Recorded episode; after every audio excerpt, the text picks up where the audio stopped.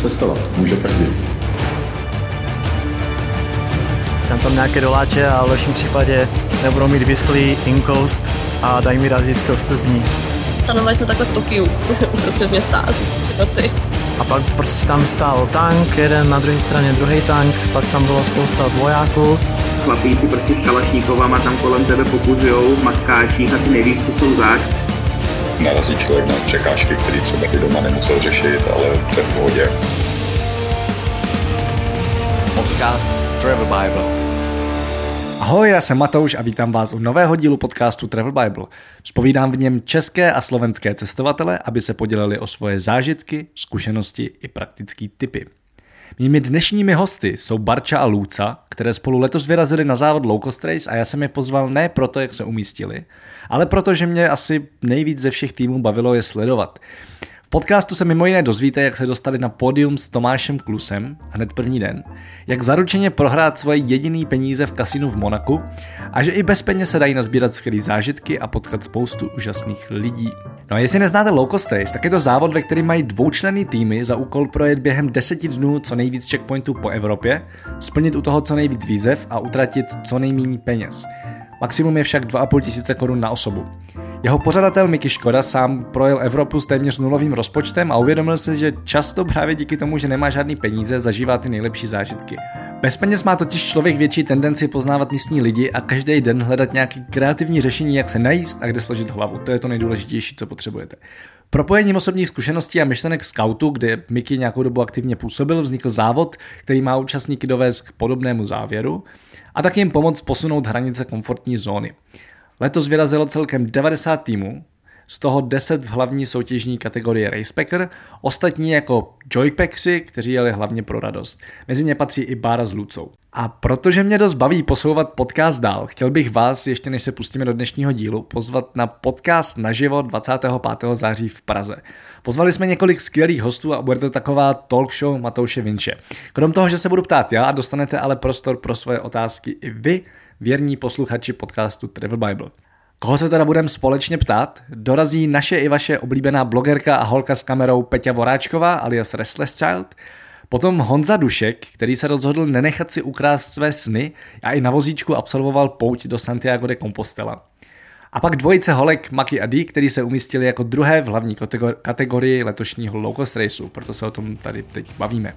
A aby toho nebylo málo, jako speciální host podcastu naživo se objeví i zakladatel závodu a náš dobrý kamarád Miki Škoda. Víc informací a vstupenky najdete na travelbible.cz/podcast/naživo. Připomínám taky Naučme se Travel Fest, který se koná 30. září v pražském Impact Hubu a jako Travel Bible se na něm taky podílíme. Pro víc informací mrkněte na naučmese.cz/festival a jinak fotky a videa a odkazy na všechny zmiňované akce najdete jako vždycky na travelbible.cz/podcast. A teď už pojďme na to. Čau holky, já vás vítám v podcastu Travel Bible. Jenom se prosím krátce představte, kdo která jste, ať vás lidi podle hlasu poznají. Jo, tak já jsem Bára a jsem vlastně jako první polovina toho týmu, protože náš tým se jmenuje Balu, tak já jsem to Ba. A já jsem to Lů, já jsem Lúca, ahoj. Super, a začneme od konce. Jste chtěli začít od začátku, tak začneme od konce. A co máte pocit, že vám Low Cost Race dal? Jste už jeli podruhý, že? Ne? Poprvý. Tak to je jedno. Co vám Low Cost Race dal? Mně to asi dalo to, že já se jako bojím spousty věcí ve svém životě a říkala jsem si, že to chci překonat a chci prostě jako vidět, že ten strach je úplně zbytečný, tak prostě jsem viděla, že můžu cestovat po Evropě 10 dní úplně bez plánu a že nevím, kde budu spát a co budu jíst a jak se prostě přesunu a že jsem to stejně nějak přežila a bylo to vlastně strašně super. Takže asi to. Co mě dala asi Low Cost Race, tak zjištění, že lidi jsou opravdu super. Ale hodně to záleží na člověku, protože to, co vyzařuje sám ze sebe, tak to se mu i dost vrátí. A myslím si, že u nás to tak bylo, že my jsme celou dobu se snažili být jako opravdu extrémně pozitivní a ke všemu jako přistupovat tak, jak to samo přišlo a většinou to přišlo jako skvělá příležitost, jako něco super novýho. A do všeho jsme šli s neskutečným nadšením a zároveň pokorou a to se nám vracelo, bylo to super. Mhm. Balu, byl tam nějaký konkrétní jako moment, kdy jsi si něco takového uvědomila? Asi třeba, když jsme dorazili do Nice v noci, už celkem jakože před půlnocí, a to byl asi jediný moment, kdy jsme se fakt báli během toho závodu. Protože jsme šli asi 4 kilometry přes to předměstí a bylo tam spoustu divných lidí a tak jsme šli tak jako hodně rychle a potichu, aby nás nikdo neviděl. To bylo poprvé a naposled, co jsme vytáhli pepřáky, jakože fakt jakože jsme je měli i v ruce, že jsme se docela dost báli, ale jinak od té doby už ne. Snažili jsme se nemluvit, aby nás nikdo neslyšel, že tam vůbec jsme. A doběhli jsme doprostřed jako města na tu pláž a teď jsme tam vlastně leželi na té pláži a vypadalo to, že budeme spát na té pláži a prostě jsme se báli, protože tam chodili jako lidi okolo, ptali se nás, jestli chceme kokain a varovali nás, že je to nebezpečný a hrozně divně se smáli. A my jsme jako furt nevěděli, kde budeme spát a jako skoro to dopadlo tak, že jsme celou noc byli na té pláži a pak jsme jenom tak náhodou vyšli někam do ulic a během 5 minut jsme potkali nějaký kluky a nakonec jsme prostě byli pozvaní na pizzu, na pivo. Dostali jsme se do nějakého baru, kde se stála asi půlhodinová fronta venku přes ochránku, který jako kontrolovali, jak jsou ty lidi oblečený a tak. My jsme tam šli vlastně v těch teplákách, botách na běhání s krosnama. Umaštěný, ale krásný, že jo, samozřejmě. Šli jsme hned a nakonec jsme vlastně spali na hotelu, ještě jsme dostali jako spoustu jídla, že jo, ten večer předtím. Takže i když jsme se předtím báli, tak to dopadlo jako super. No. Jako vždy. Jako vždy to dopadlo super. Většinou se nám teda dařilo do třetice všeho dobrýho. A dopadlo to dobře, no. Vždycky ta třetí možnost byla nejlepší. Jo. Třeba ale v Monaku, tam se nám ta třetí možnost ještě nenaskytla, protože jsme seděli 2krát a prohráli jsme, takže čekáme na to třetí možnost na příští rok, aby jsme tam mohli znova vyhrát. Jo, k tomu to si tady počkat. Dělám si poznámku, máme se k tomu vrátit, lidi se netuší, o co jdou. Tak, máte nějaký negativní zážitek?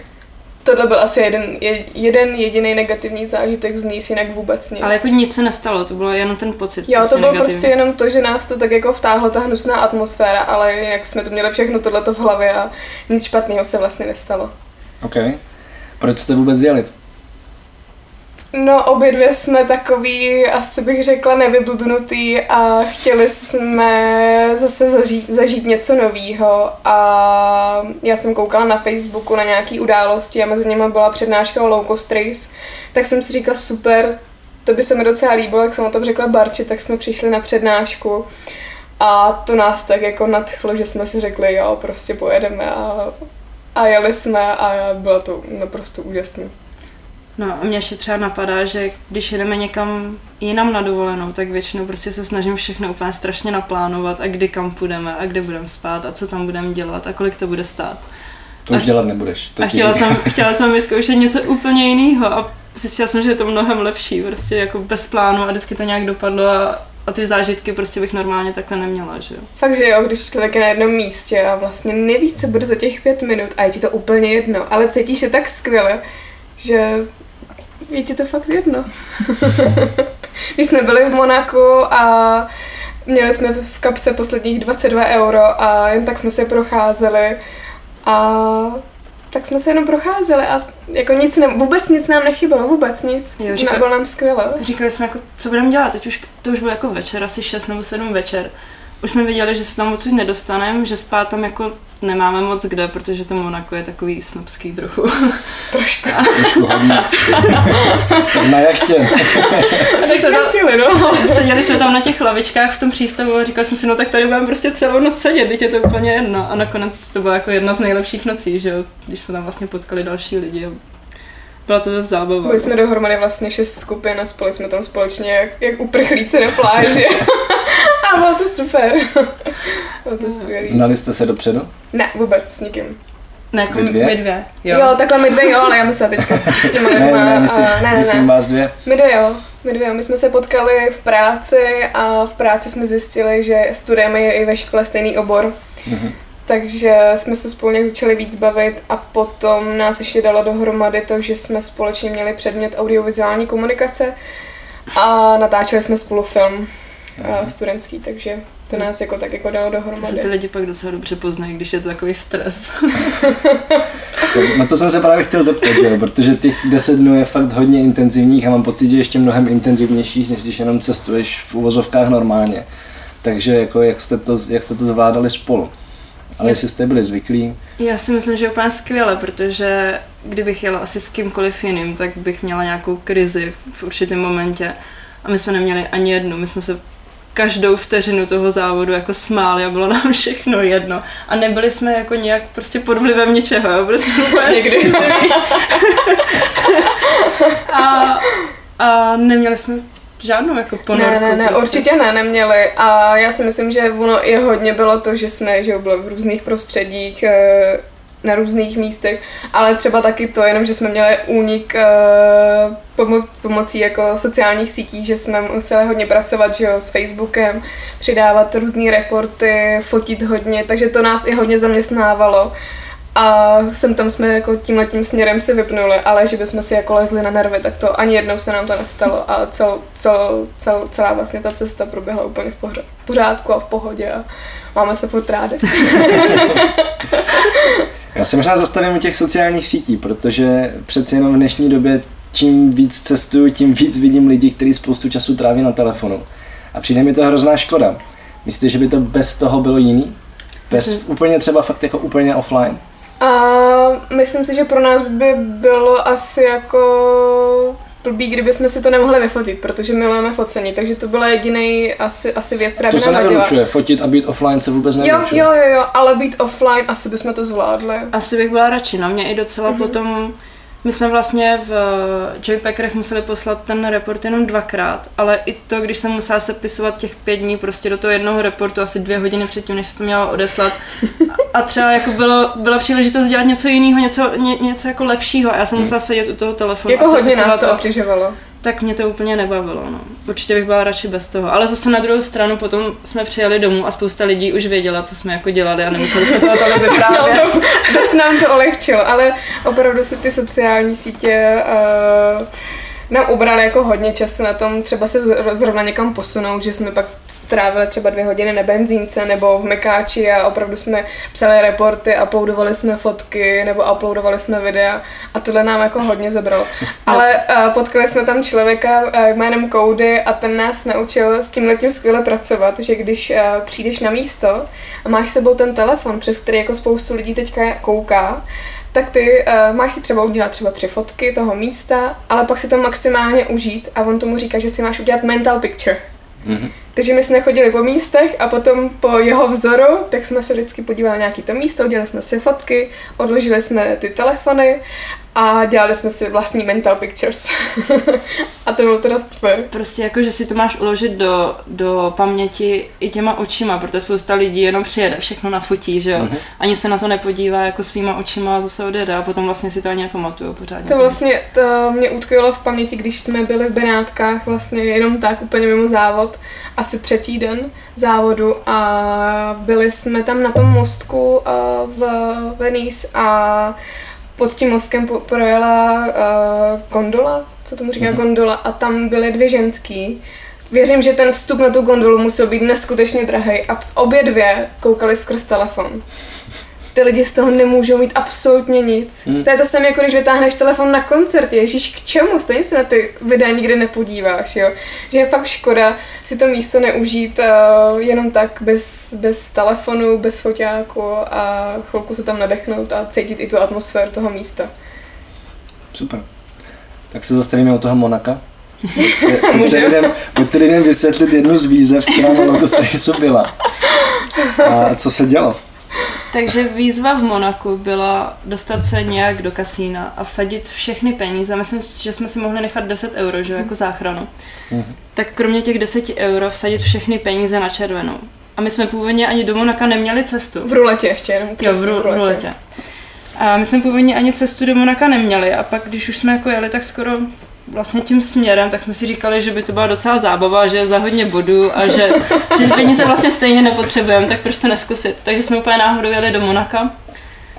No, tam jsme se dostali do toho kasína, ještě jsme si předtím koupili super skvělý jako stejný šaty, aby jsme ladili. Aby jsme byli jako fakt kočky. Aby nám to přineslo štěstí, což nezafungovalo. To jsem já ještě říká, to ještě překvapí. Ono to vlastně zafungovalo, ale my jsme si to zkazili. No, tak jsme se dostali do kasína, měli jsme 107 euro, tak jsme si říkali, že prostě vsadíme těch 100 a 7 si necháme, že už to není rozdíl žádnej. Šli jsme tam, teď jsme stáli u té rulety a ten pán, co se tam roztáčel, tak se nás ptal, jestli už si vsadíme. A já jsem říkala, že jako asi jo, že budeme muset. Tak se ptal, proč musíme, proč tam nejsme jakože dobrovolně. Tak jsem mu vysvětlovala, že je to úkol do závodu a že prostě musíme vsadit všechny peníze, co máme ještě na zbývajících asi 5 dní cestování. A byla tam i jako obecenstvo, takže všichni to slyšeli, jo. Takže všichni na nás vyvalili oči, jestli se jako opravdu vážně neděláme srandu. A my jakože ne, že musíme, aby jsme splnili to, co potřebujeme. No, tak jsme teda jakoby vyměnili žetony za 100 euro a teď pán prostě u rulety poprosil všechny ostatní soutěžící, ať nám pošlou dobrou energii. Tak nám poslali všichni dobrou energii, roztočili to a padla červená. Takže my jsme těch 100 euro vyhráli ještě jako navíc, takže jsme měli 200 euro a mohli jsme odejít. Všichni na nás křičeli, ať už jdeme. Všichni nám říkali, běžte pryč, ale vemte si to a už vás, ať už vás to nikdo nevidí, jo? A my jsme si řekli, to je super, budeme hrát dál. Takže jsme po částech vsadili těch 200 euro, co jsme měli. Chvíli jsme prohrávali, pak jsme zase nějak jako vyhráli, že jsme byli asi 50 euro ještě v plusu a zase jsme hráli dál, protože nás to strašně bavilo a říkali jsme si, že ty peníze vlastně stejně nepotřebujeme, že je to jedno. Zbývalo nám 15 euro a říkali jsme si, no tak aspoň těch 15 bychom si mohli nechat, tak jsme odešli. A vlastně pak jsme ještě během odpoledne potkali 5 dalších týmů, který v tom kasínu ještě nebyli a vzhledem k tomu, že ten vstup platí, že 24 hodin nebo jak dlouho, tak jsme šli s nima. Dali jsme těch posledních 15 euro. Všichni jsme dali peníze dohromady, bylo to asi 400 euro, prostě v celku, všichni najednou na červenou a všechno jsme to všichni prohráli. V tu chvíli bylo jako docela vtipný pro mě pozorovat, jak nám už je to fakt jedno. Sice nám to předtím bylo tak jedno, ale tentokrát ještě víc. A ty ostatní, jak z toho byly jako zdrcený. Takže jsme vlastně odešli, měli jsme 7 euro dohromady na posledních 5 dní a byli jsme docela daleko od domova, ale vzhledem k tomu, že do té doby jsme stejně nic neutratili víceméně, tak jsme si říkali, že to nějak zvládnu. A hlavně vůbec jsme to neřešili. Jak říkal Barče, že do té doby nám to bylo jedno, tak teď nám to bylo už tuplem jedno. Muselo. Ale byl skvělý pocit. Druhý den se probudit na té pláži v Monaku a vidět ty nasraný ksichty těch boháčů, který opravdu řeší ty peníze a nás, který nemáme vůbec žádný peníze, ale byli jsme tak šťastní. Bylo to super pocit. Měli jste někdy pocit, že vám ty peníze chybí?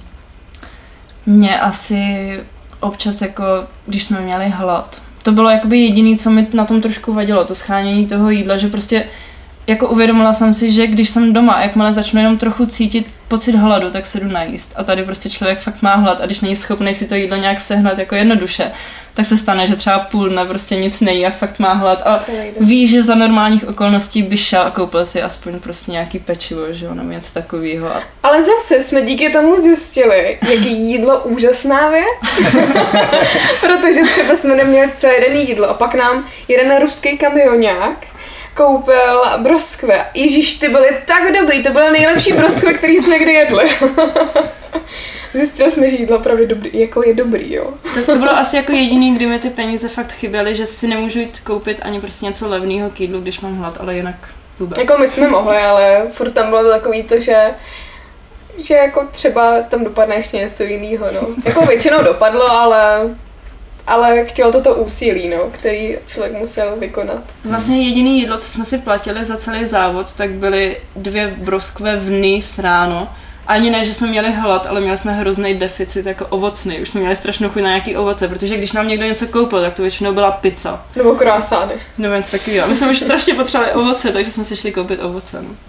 No, dali jsme za 2 broskve euro 70. Ale byly výborný. No, ani třeba jako z hlediska, že byste se někam nedostali? Ne, vůbec. A přece jenom jsou místa, kde třeba zaplatíš vstup, nebo musíš zaplatit vstup? Chceš ho vidět?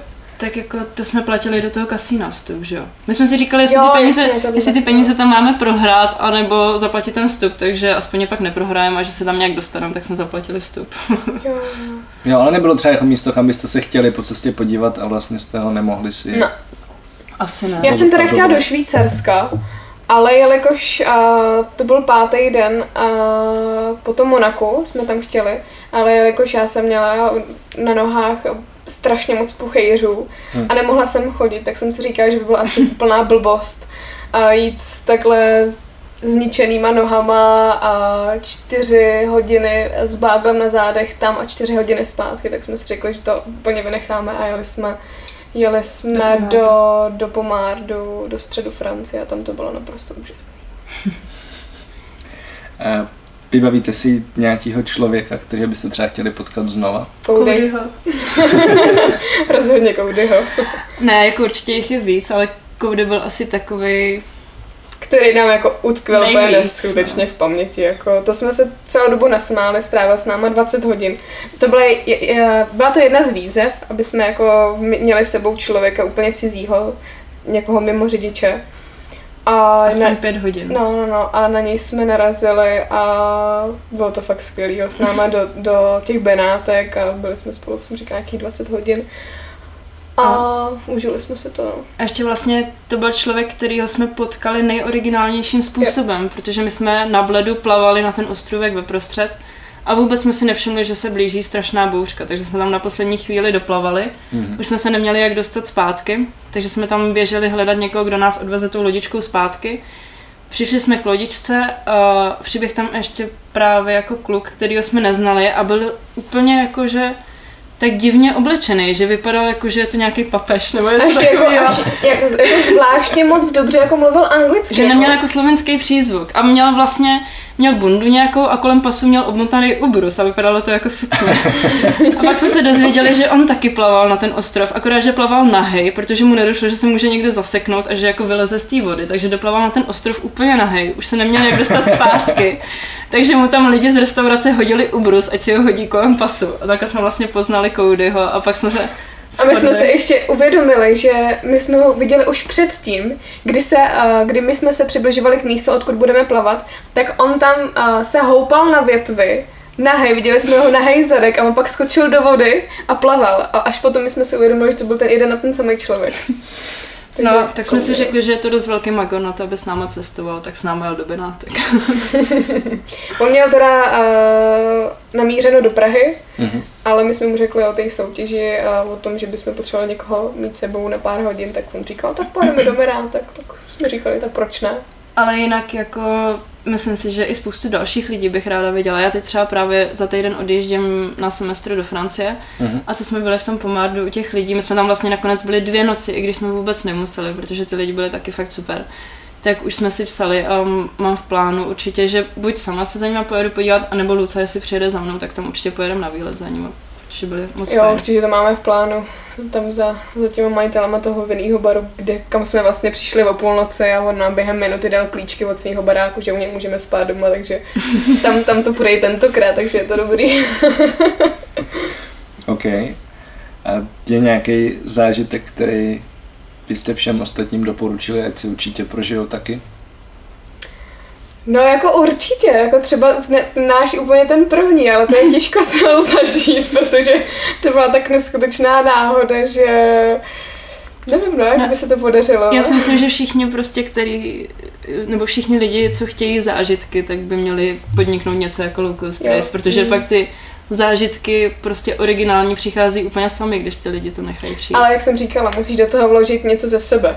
Takže tam jenom pojedeš, protože musíš a pak to vypadá tak, jak to vypadá, no. OK, tak já jsem o tom nechtěl úplně tolik mluvit, ale co byl ten první, vy jste to tady nakousli, jako ten první, ale lidi celou kozlej nesledovali, kterých je pravděpodobně většina z posluchačů, tak netuší, o co jde. Tak co se stalo? Tak náš takový nejsilnější asi zážitek byl teda ten první, když jsme se po pár hodinách dostupovali kousíček před tábor a byli jsme na benzínce, Barča si odskočila na záchod a já jsem čekala před tou benzínkou a viděla jsem, že přijela nějaká dodávka a jelikož vidím špatně na dálku, tak tím obličeje moc nerozeznám, ale vystoupila tlupa chlapů a šli do benzínky a já jsem si tak říkala, že mezi nimi vypadá jeden jako Tomáš Klus, ale jako nějak jsem tomu moc nedávala, no a mezi tím přišla Barča, tak jsem jí to říkala, Barča koukala skrz sklo. Já taky moc nevidím bez brejlí, jo. Já říkala, že to je možná zravon, ano, a nakonec teda někdo vylezl, někdo jako úplně z jejich skupinky, ale jako nebyl to Tomáš a já jsem tam přicupitela a říkám, dobrý den, nevzali byste 2 stopařky? No a on říkal, že nemůže rozhodovat za řidiče, tak jsem čekala, že vyleze celá grupa, najednou vylezla teda celá grupa a já zase znovu přicupitelná říkám, dobrý den, nezeli byste dvě stopařky a oni se tak kluci na sebe podívají a říkají, no tak jo. Tak jsme s nimi vlezli do auta a já mám takový pocit, že až v tom autě já jsem zjistila, že jedna z těch výzev v rámci Low Cost Race bylo i dostat se na festiák a tancovat s tou kapelou na stage. Já jsem na ty výzvy vlastně koukala asi hodinu předtím, než jsme vystartovali. A říkala jsem si, že ta s tím festivalem je dost šílená a že to prostě nemůže nikdo splnit. A pak se nám asi tak 6 hodin po startu stalo to, že jsme seděli s Tomášem Klusem v dodávce. Ptali jsme se jich, kam jedou a kluci říkali, no my jedeme na Hrady, na festival, nechcete jít s náma. No a my jako, no ježiši, wow, úplně jako jasný, jako proč ne? Takže jsme s nimi jeli na Hrady a kluci nám zařídili nejdřív VIPčka, pak, že teda vlastně potřebujeme se dostat i na stage, tak nám zařídili i pásky na stage. A dali nám stravenky, takže jsme se šli najíst, napít, měli jsme přístup do zázemí, kde byl Tomáš s kapelou, s klukama. A byli úplně úžasný, chovali se k nám, jako kdyby jsme byli jejich děti. Fakt, že jako měli o nás starost, takže pak jsme se šli podívat i na ostatní kapely, co hráli a potom měl Tomáš rozhovor s Top Star magazínem, nebo s Top Starem, něco z toho. A... Oni nás totiž opravdu, jsme to řekli špatně, takže my už si nepamatujeme, co to bylo.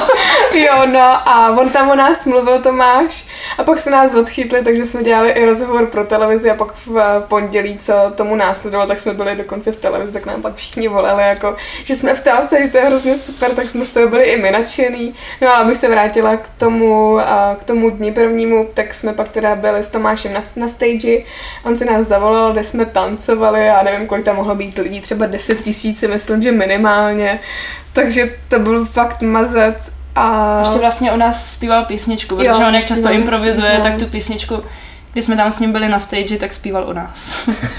No, takový krásný freestyle a my jsme si to užili a potom jsme šli s nima do zázemí, tam jsme se bavili, popíjeli, pak přijel pan Macháček z MiG21, tak s ním jsme se tam fotili, pak jsme byli zase u něj tancovat na stage, když on zpíval před stage, jo. Bylo to úplně úžasný, kluci pak nám řekli, že mají jeden volný pokoj na hotelu, takže jsme pak i spali s nima na hotelu, ráno jsme měli snídani, pak nás ještě hodili k hranicím s Rakouskem a bylo to úplně úžasný, to jo. Jako první den byla taková jako třešnička na dortu, no. Nasadili jsme si docela dost vysokolet. No ale právě jsem chtěla říct, že jako jsme pak měli strach, jestli už to potom nebude jako nuda, že prostě to bylo takový silný hodně na začátek. A myslím si, že vůbec, že i ty další dny všechny byly úplně prostě strašně super a vůbec se to jakoby nenechalo zahanbit tím prvním prostě. Mně se spoustu lidí ptalo, jaký místo bylo nejlepší jako na celý té soutěži a já jsem nedokázala odpovědět, protože jsem říkala, že každý místo bylo něčím skvělý, protože tam byl někdo, kdo nám to tak jako ozvláštnil to místo, takže já se na každý místo určitě vrátím ráda. Ale vím, že to je i jako zároveň spojený s tím jako člověkem, na kterýho budu vzpomínat ráda. Ano, právě ten závod podle mě jako není úplně o cestování, nebo spíš o poznávání těch míst, ale o poznávání těch lidí, protože ty místa, my jsme třeba do Milána přijeli v 7 večer a ráno už jsme odjížděli, takže jsme z Milána moc neviděli. A ještě den předtím nám jako ty lidi, se kterými jsme se potkali, říkali, že Milano je hrozný, tak jsme si říkali, jako co tam bude a to jo, zase fakt pecka. Potkali jsme zase super lidi, se kterými jsme strávili noc na bytě, oni nám ve 2 ráno dělali prostě špagety, zpívali nám tam italský písničky, udělali nám tam obrovský nocleh, takže jako z Milána jsme toho moc neviděli. A ještě jsme potkali svoje facebookové faninky, holky Míšo a Míša, který rok taky jedou Low Cost Race. No, my jsme vlastně šli po náměstí v Miláně a slyšíme, jak na nás někdo volá. Tak jsme se otočili a tam stály 2 holky. A volali, vy jste Balu Team, že jo, vy jedete Low Cost Race. A my jsme vůbec neznali ty holky. No a oni říkali, že Low Cost Race sledujou, že chtěli taky jet, ale že se nepřihlásili a že jsme jediný tým, který sledujou na Facebooku. A my jsme vlastně taky v tom Miláně byli náhodou, zase jsme jako neplánovali, že ten den tam budeme, takže to oni jako ani nemohli vědět.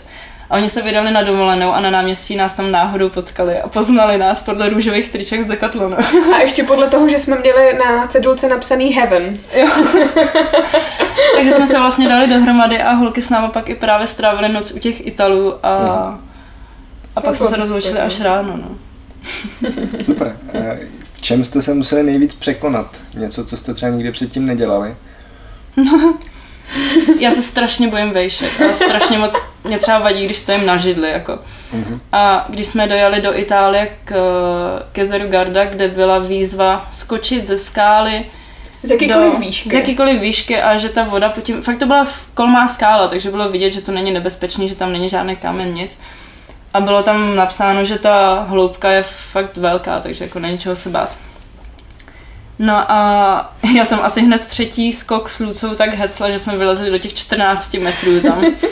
Nebo ono to bylo tak, že Barča nejdřív skákala ze 3 metrů, pak vylezla do 6 a pak tak skupinka, co tam byly s náma, tak šli do těch 14 a skočila, až to bylo šíleně v pohodě. A my s Barčou, no tak když volní, tak my taky.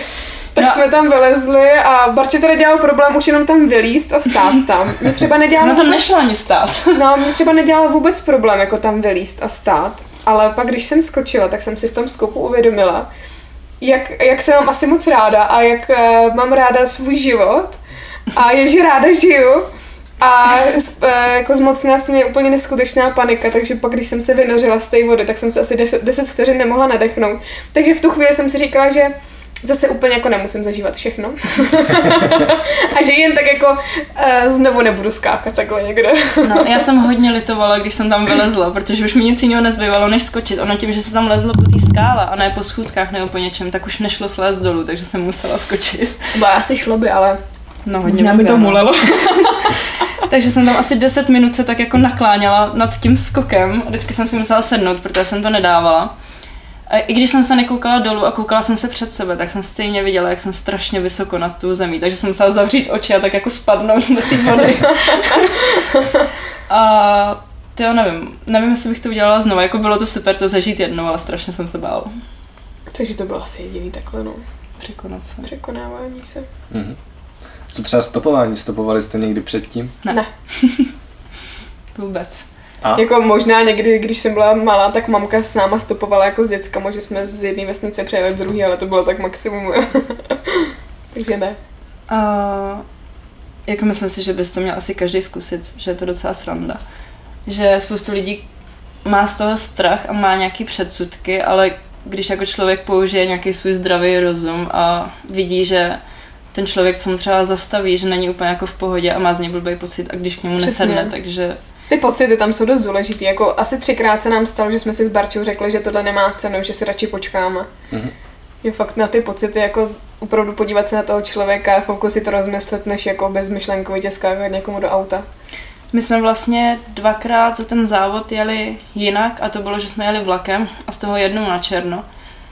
A ne, to po druhý jsme jeli tak jako na půl. To jsme měli lístek, sice špatný, ale měli jsme lístek. Jo, do Monaka jsme vlastně taky jeli na černo, takže jsme jeli 3krát vlakem.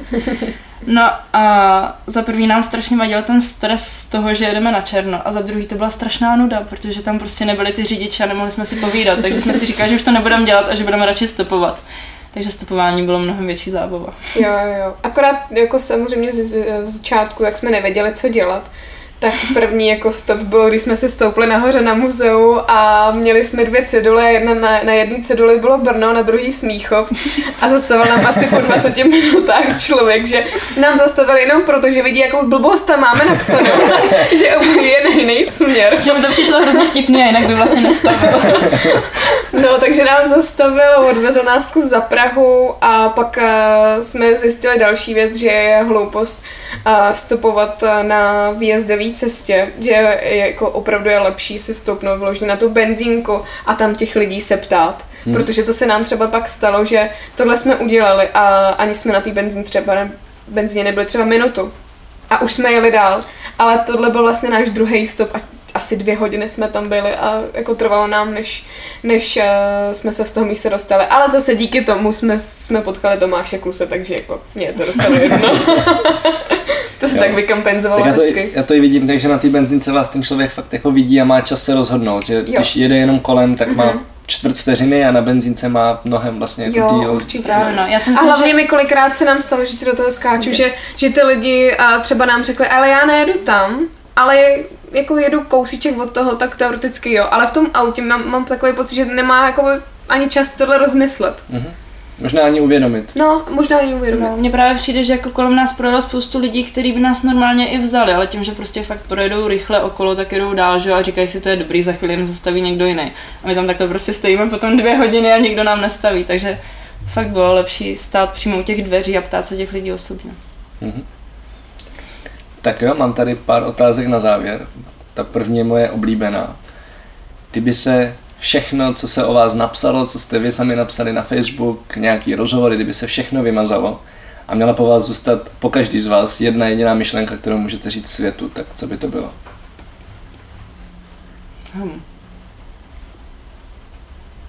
A vůbec to nemusí mít spojitost s Low Cost Racem. Ježiš, to je moc filozofický. To já mám ráda.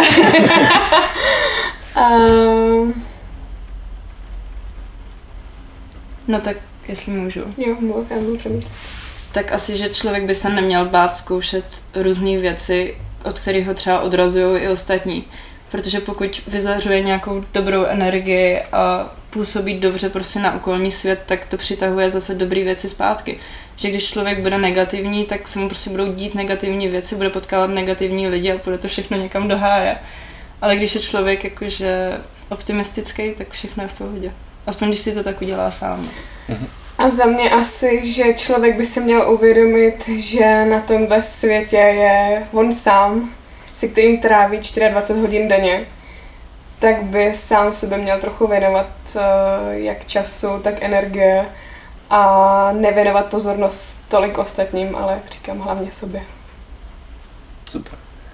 Kde vás lidi najdou? Můžou vás někde sledovat, pokud budete dál cestovat, jakože asi budete? Jo, tak každá máme svůj instagramový profil, ale asi bude nejjednodušší. Na Facebooku máme přímo stránku, která se jmenuje Balu Team, Low Cost Race, takže tam určitě jsme a sem tam ještě něco házíme postupně, ještě doházujeme teda reporty s malinkou časovým zpožděním, ale já si myslím, že to je docela fajn, že jsme to tak jako oživujeme. A tam určitě se vlastně dá potom dostat i na ten Instagram a tak, takže... Jo, přesně tak. My určitě dáme zase odkazy do poznámek na travelbible.cz/podcast, jako vždycky. A na závěr máte nějaký vzkaz pro posluchače podcastu Travel Bible?